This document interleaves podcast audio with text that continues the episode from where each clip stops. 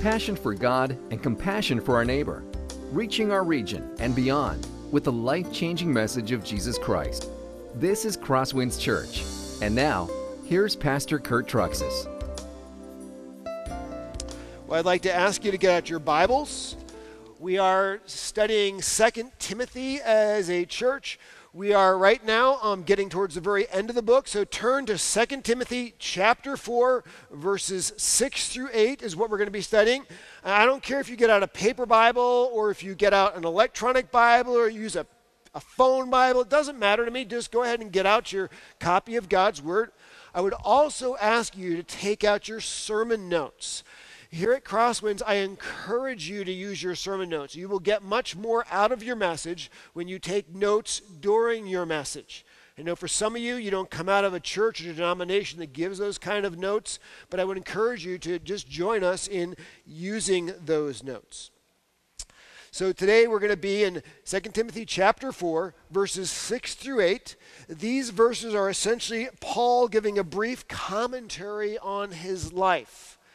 In these verses, he talks about his present, and he talks about his past, and he will also talk about his future. And in spite of the real challenges Paul is facing, challenges in his life because many of the churches he planted are honestly falling apart. Challenges in his life because he is now in a dungeon and will soon be killed. He does not face his death in the upcoming days despondently. But as you will see in these verses, he faces those things triumphantly. This is very important because in these verses we find from Paul, how can we finish well? How can we finish the end of our life not despondently but triumphantly? Especially when things that we have worked on in our life don't seem like they're coming together like we always planned for them to come together or always hoped they would come together. How can we still finish well and finish with triumph? That is what we're going to be studying this morning. Incidentally, we're going to do just verse 6 this morning, and we're going to finish verses 7 and 8 next week. The week after that, we'll do verses 9 through 22 and finish the book of 2 Timothy. So that's how the layout will be for the next 3 weeks as we finish the book. So stand out of reverence for God's Word and follow along with your eyes in your copy of the Holy Scriptures as I read verses 6 through 8. Paul writes, "For I am already being poured out as a drink offering, and the time of my departure has come. I have fought the good fight. I have finished the race. I have kept the faith. Henceforth, there is laid up for me the crown of righteousness, which the Lord, the righteous judge, will award to me on that day. And not only to me, but also to all who have loved his appearing." That ends the reading of God's Word, and you can be seated. So beginning on the top of your outline, the question we're going to look at here is, how do I finish well? And I want to begin with talking about the simple fact that this is not a good time for Paul to die, at least in a human sense as he would look at it. Paul has spent the last 30 years of his life planting churches. He has spent the last 30 years of his life trying to reach people with Jesus, but the way it looks right now, things are not going well. The message that Paul consistently preached is the only way to be made right with God is by grace alone, through faith alone, and by Jesus alone. That is the message he trumpeted, and it's true. But what has happened in many of the churches where he planted them and he preached this message is they have gone off track. They've gone off the rails. False teachers have come in and say, no, we're not saved simply by grace, faith in Jesus. You need to do good works. You need to do things to make yourself right with God. For instance, the Jews would say, oh, you can be a Christian, but you also need to be circumcised. You also have to start following a bunch of Jewish laws and Jewish rituals. And if you've been around the church for any length of time, as soon as you add to being saved by grace through faith in Jesus, you destroy being saved by grace through faith in Jesus. This is a serious issue. Well, not only are there false teachers that have come in that are distorting the gospel, there's also false teachers that have come into many of these churches that are essentially preaching an ancient version of the health, wealth, and prosperity gospel. Paul would consistently say that the good life isn't now. The good life is when we die, we are with Jesus. We're not in the lake of fire. We're with Jesus, who is the one who loves us. Jesus, who is the source of all joy. That is the good life. In this world, we will have trouble. But in eternity, we have Jesus. That's where the good life is. But false teachers have come in and said, follow me, and the good life is now. If you give to me, the good life is now. And it's essentially the ancient version of the health, wealth, and prosperity gospel. And many of the churches have gone astray following it. I'll give you an example. Take the church of Ephesus, for instance, the church that Timothy was pastoring. The church that this letter we are studying was written to Timothy when he pastored there. Ephesus was a church that Paul founded. Paul loved the church of Ephesus. He spent 1/10 of his entire ministry career in that church, loving on that church and planting that church. And what most people don't realize, at one time, the church of Ephesus was actually an ancient version of a mega church. It was huge when Paul was pastoring it at one point. Acts chapter 19 tells us a little bit about this. You may remember what happened in Acts 19, where Demetrius was a silversmith who got quite upset with the Christians. In the city of Ephesus was the temple of Artemis.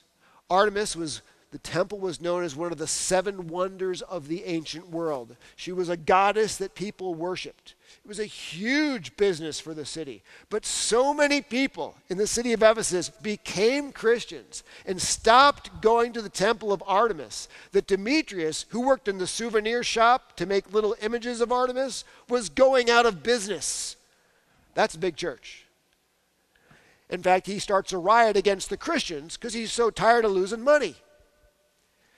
You may remember this when we studied the book of Ephesians. We learned this. The city of Ephesus also was at one time the epicenter of occult and witchcraft in the ancient world. It was a publishing center of books on witchcraft and the occult. But the church had become so big, so many people had left the occult, had left witchcraft to become Christians and join the church. Acts chapter 19 tells us that the church in Ephesus had a book burning where people brought their books of spells and their books of witchcraft and they burned them.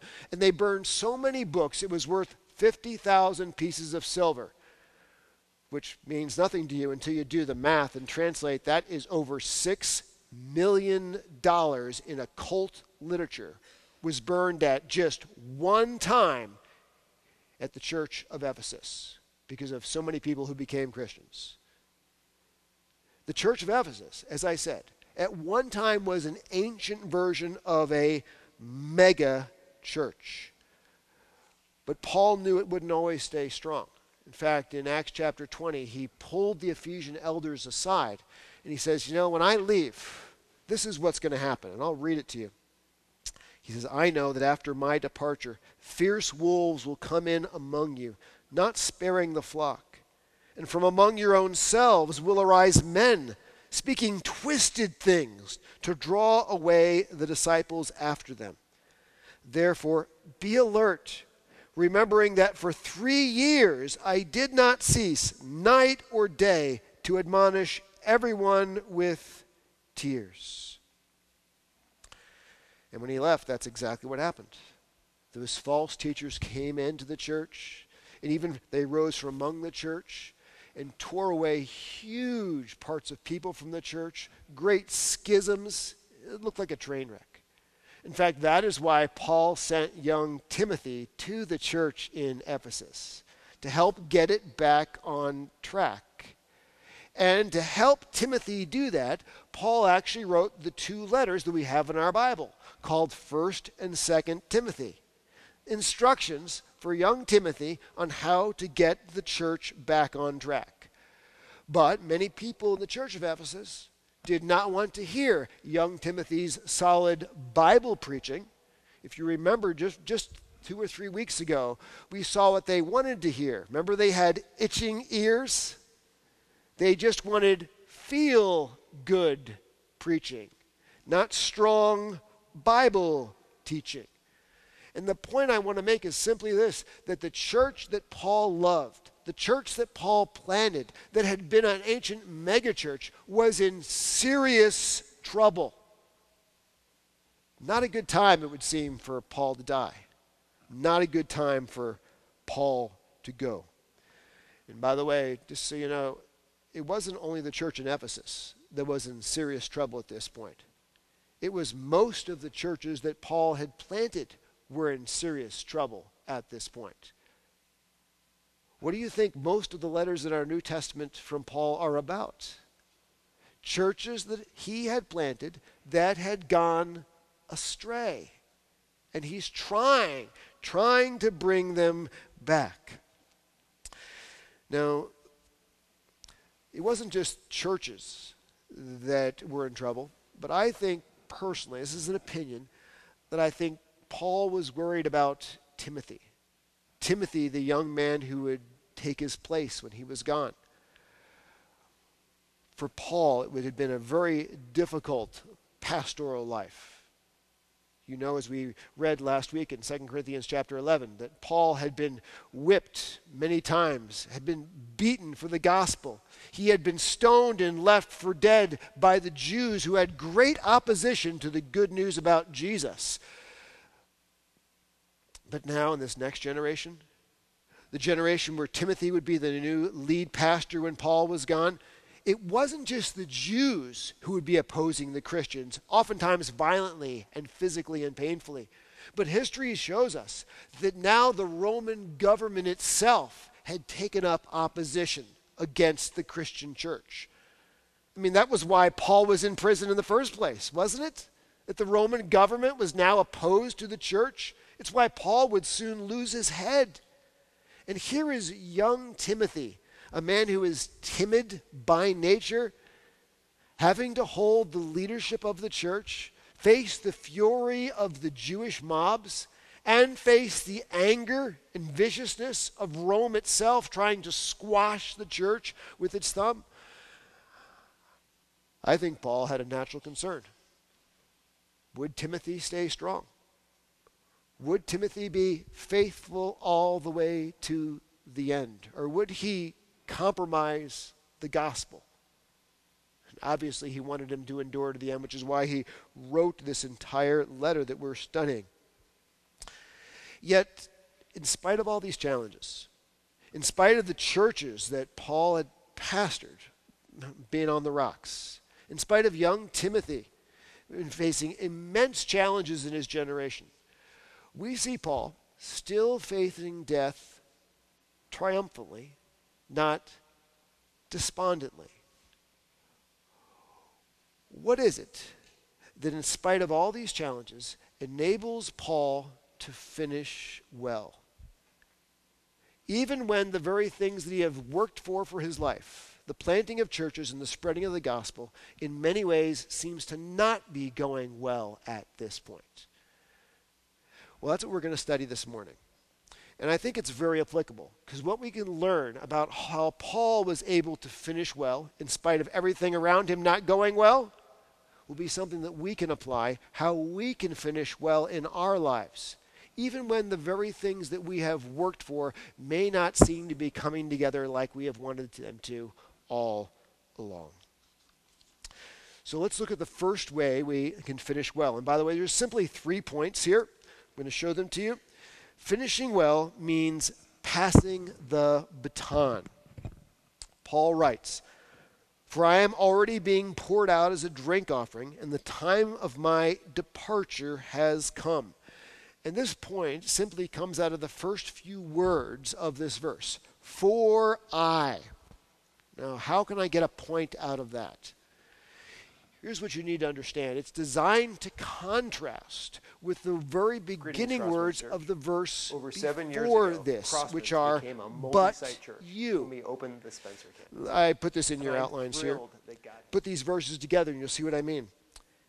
As for you, that's you, Timothy, always be sober-minded, endure suffering, do the work of an evangelist, and fulfill your ministry. Why should you be this way, Timothy? For I am already being poured out as a drink offering, and the time of my departure has come. In other words, Timothy, you need to endure suffering. You need to go after your ministry, because I am finishing my race. I am getting done. I am going off the track. My lap is over with. This is a baton, and I've seen these batons a lot. In fact, I spent a lot of time watching these batons this year. Some of you have talked to me about my daughter because she was running in track this spring, and she was part of a 4x400 team in Spirit Lake that did very well, along with Lindsay Grout, who was also on that team, and she did excellent as well. And they actually took third at the state finals this year in 3A for girls. I tell my daughter, she's fast. Yay, go. But here's what I learned as I watched the 4x400 a number of times this year. You can be really fast going around that track, but if you cannot place the baton that is in your hand into the next person's hand, you lose the whole race. If you cannot make a successful handoff, it's all over with. The other thing you need to know, when it comes to the handoff, one person is extending it forward, another person is reaching back to grab it. Who has the primary responsibility to make the handoff? Do any of you know? The person extending it forward must place it and keep it in the hand of the person they're giving it to. That's the only way to win the 4x400 race.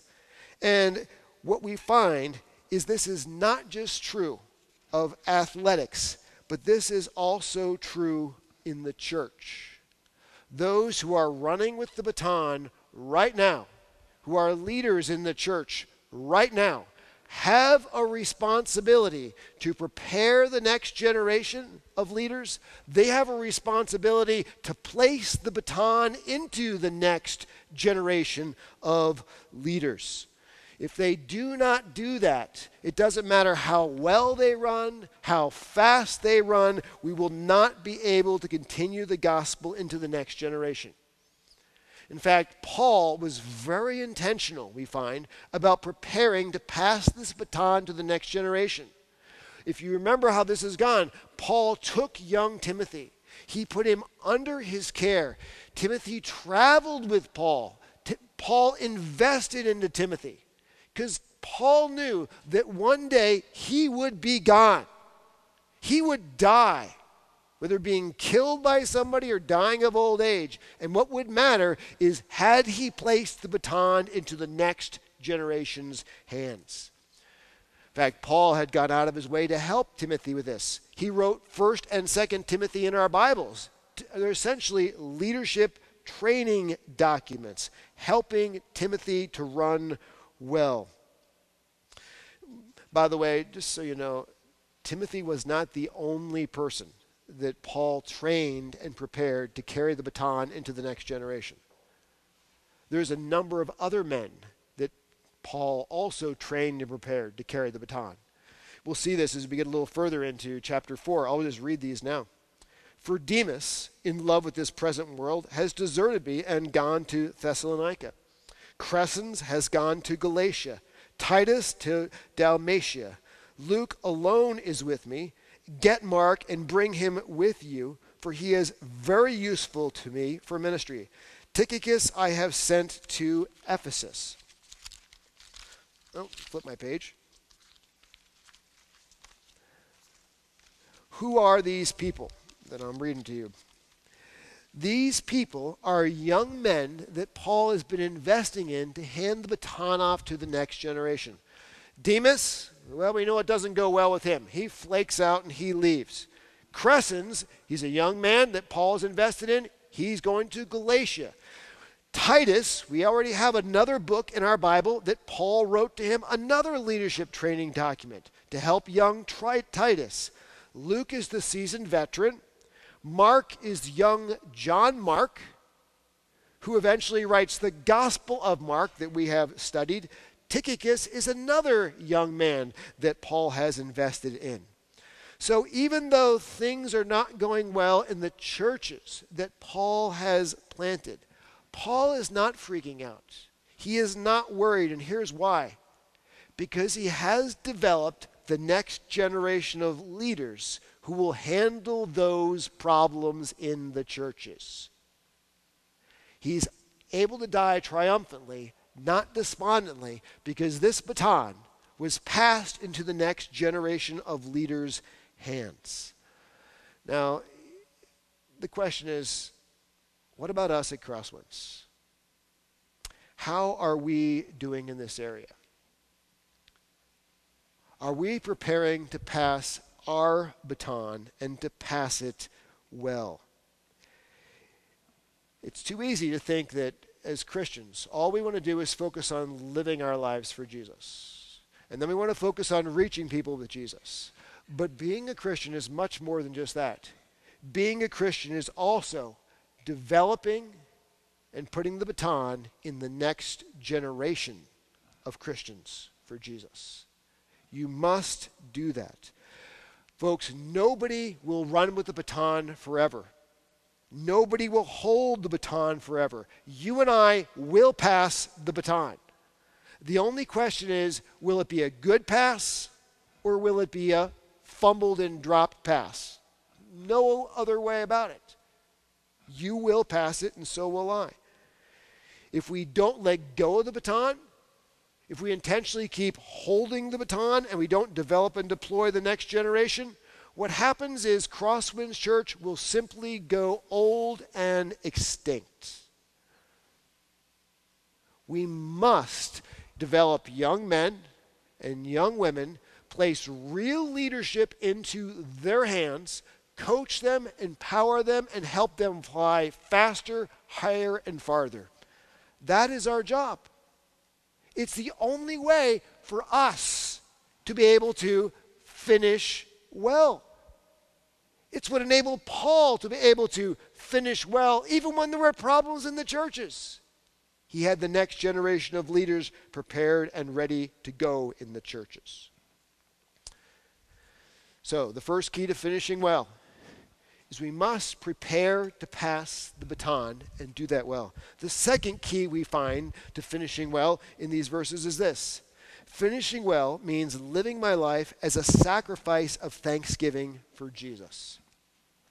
For I am already being poured out as a drink offering.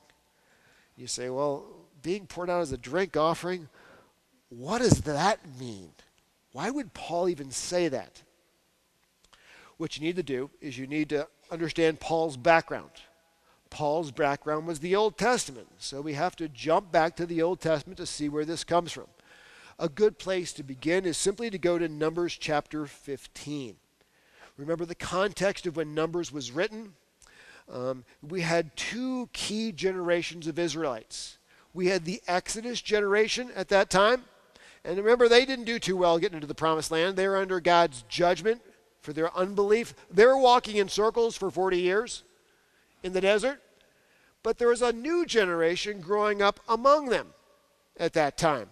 That new generation would go into the promised land, which, by the way, I always thought was a really awkward position to put the older people.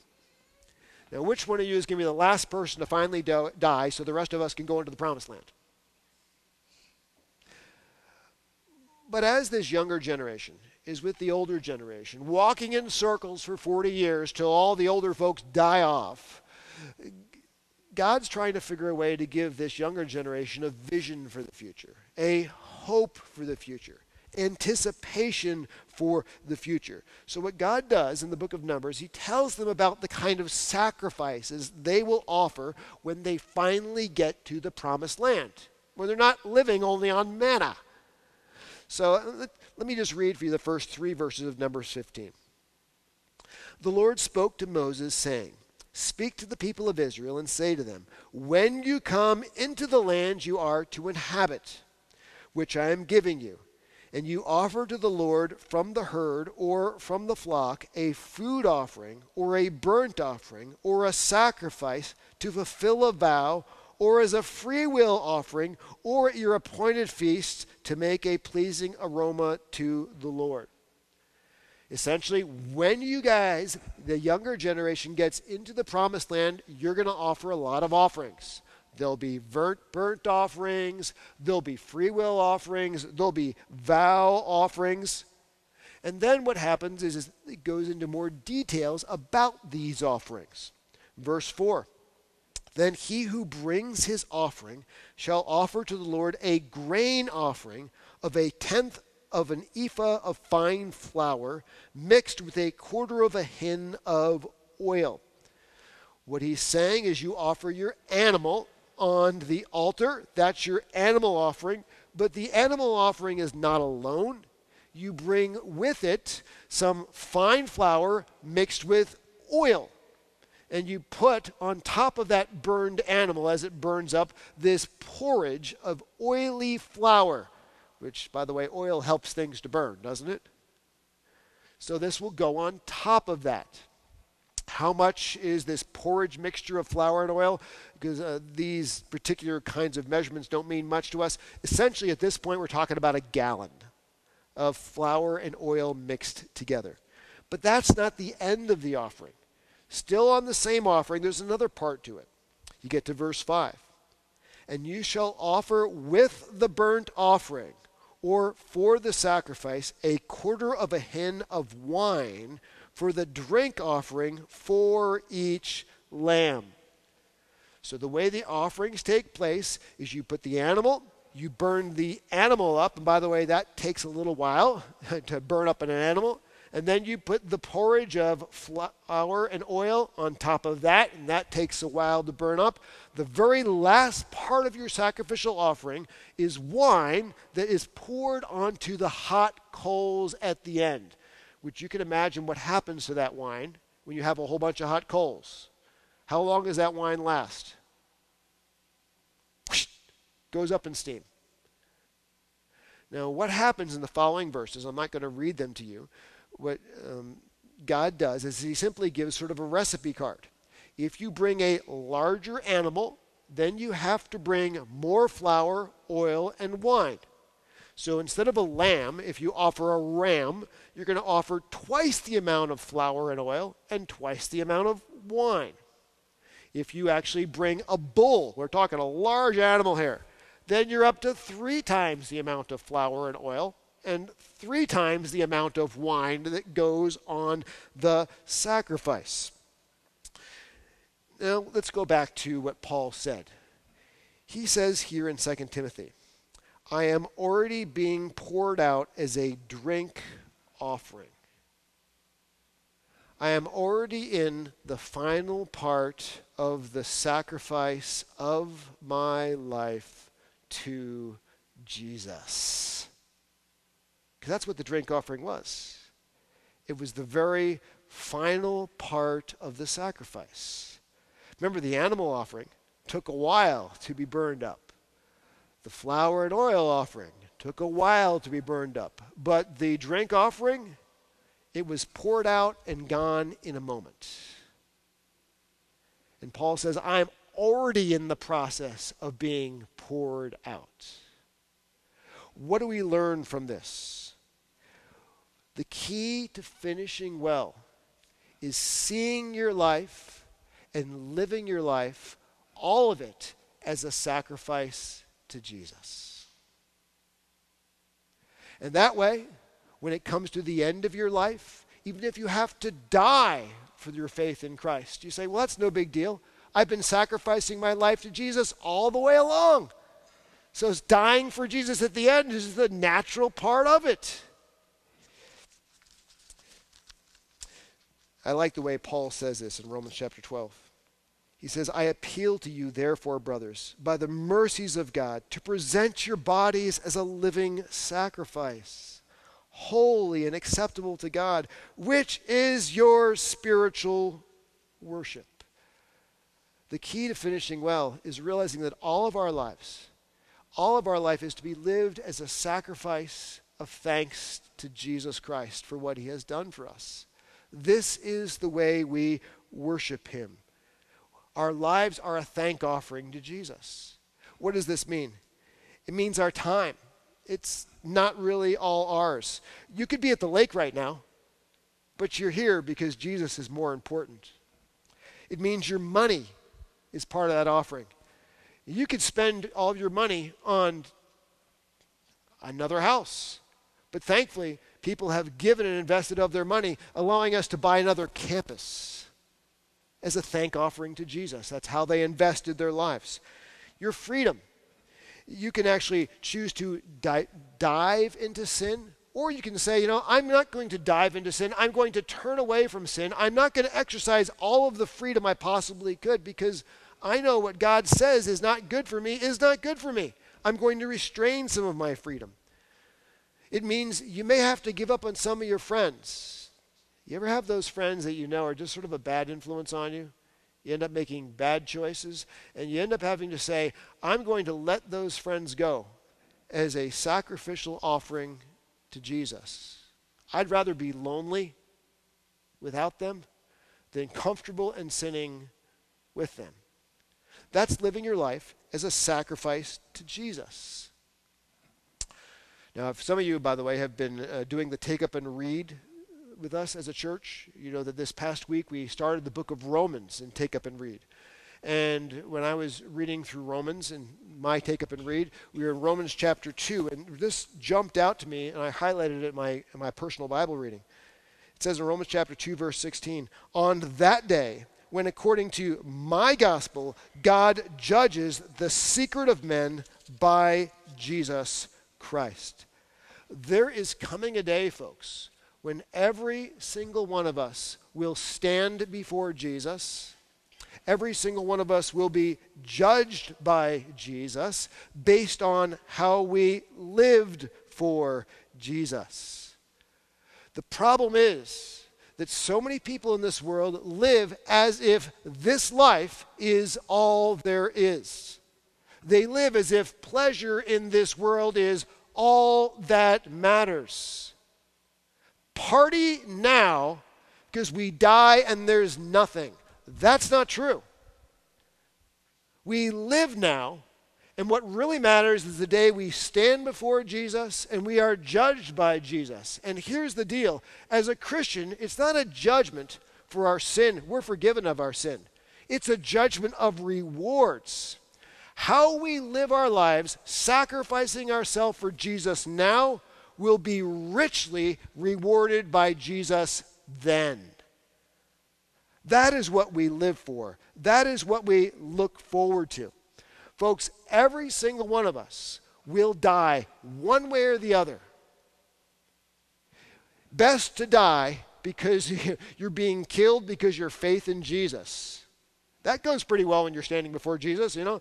I'm here because I was faithful to the end and I died for it.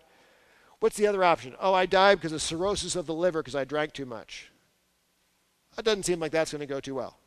Not a lot of rewards out of that one. Sacrifice your life living it fully for Jesus, even if it hurts, because you'll be richly rewarded by Jesus on the day you are before him.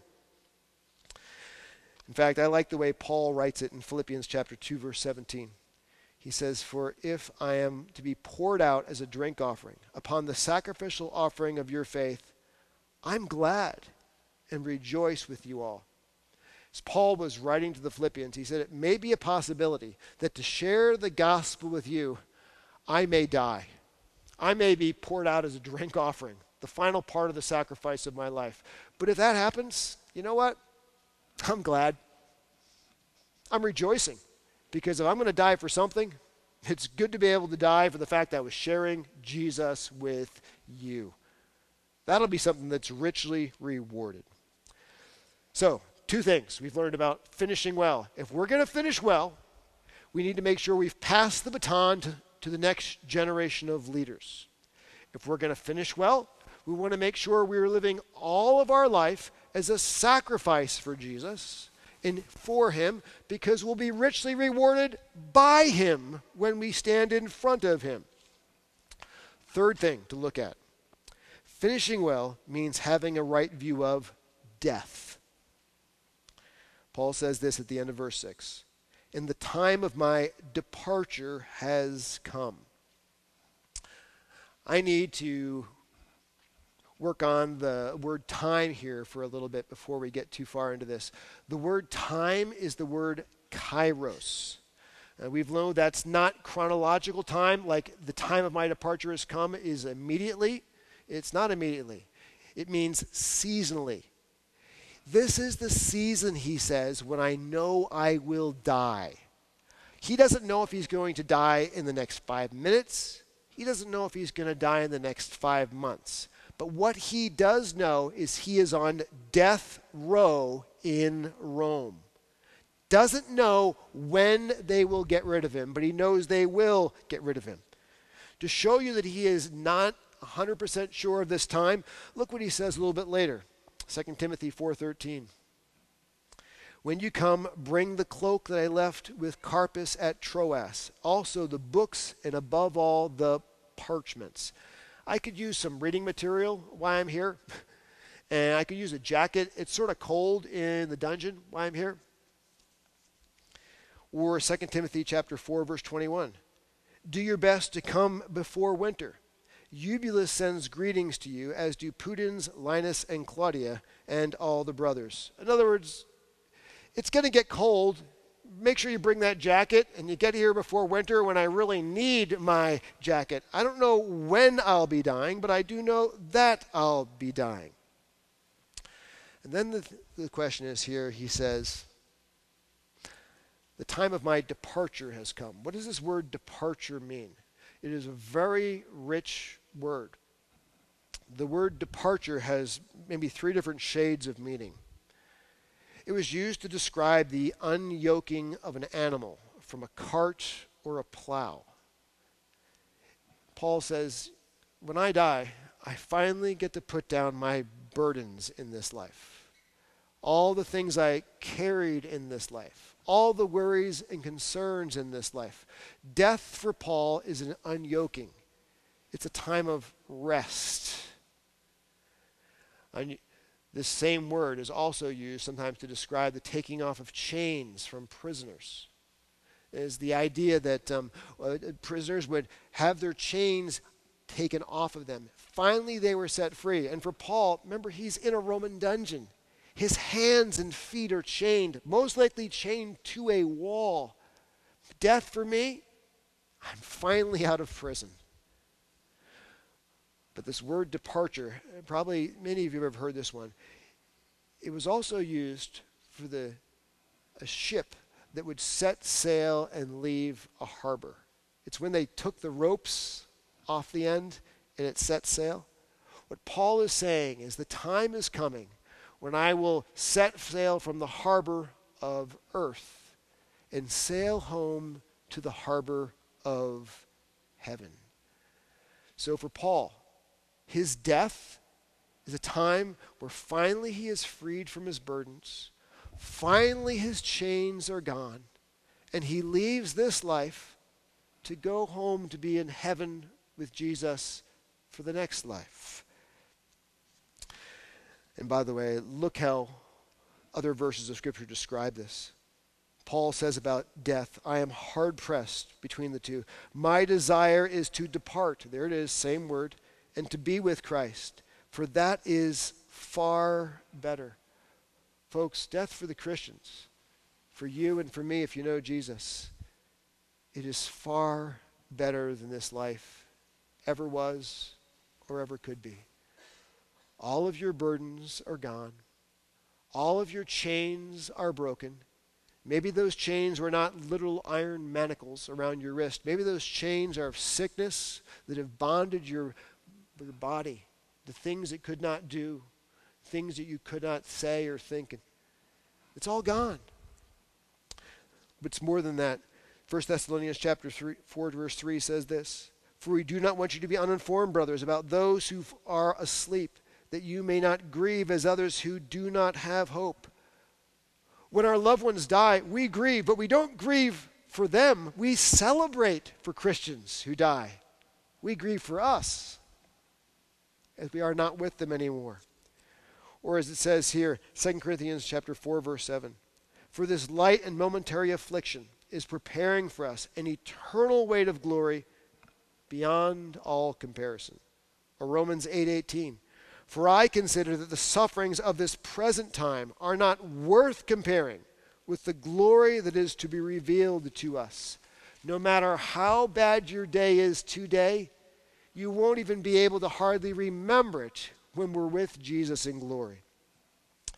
So, 3 things about how to finish well. I put them on the back of your outline. Number 1, to finish well, I must not just live for Jesus, I must also pass the baton of faith to the next generation of Christian leaders.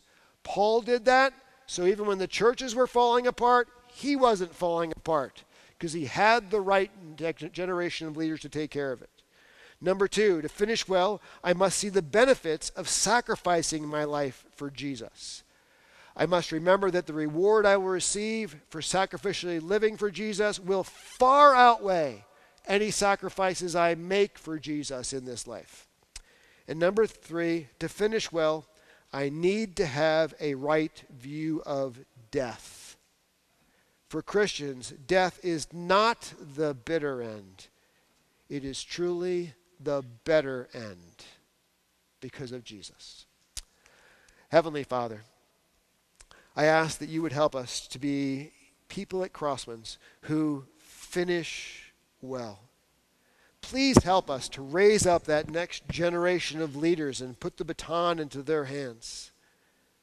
Help us to live sacrificially all of our life in honor to you.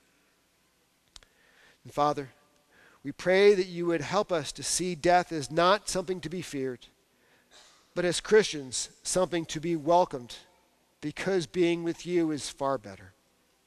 We ask this in Christ's name. Amen. This has been a presentation of Crosswinds Church. More of Pastor Kurt's sermons can be found online at ChristToOurCulture.com. Thanks for being with us, and may God continue to enrich your life.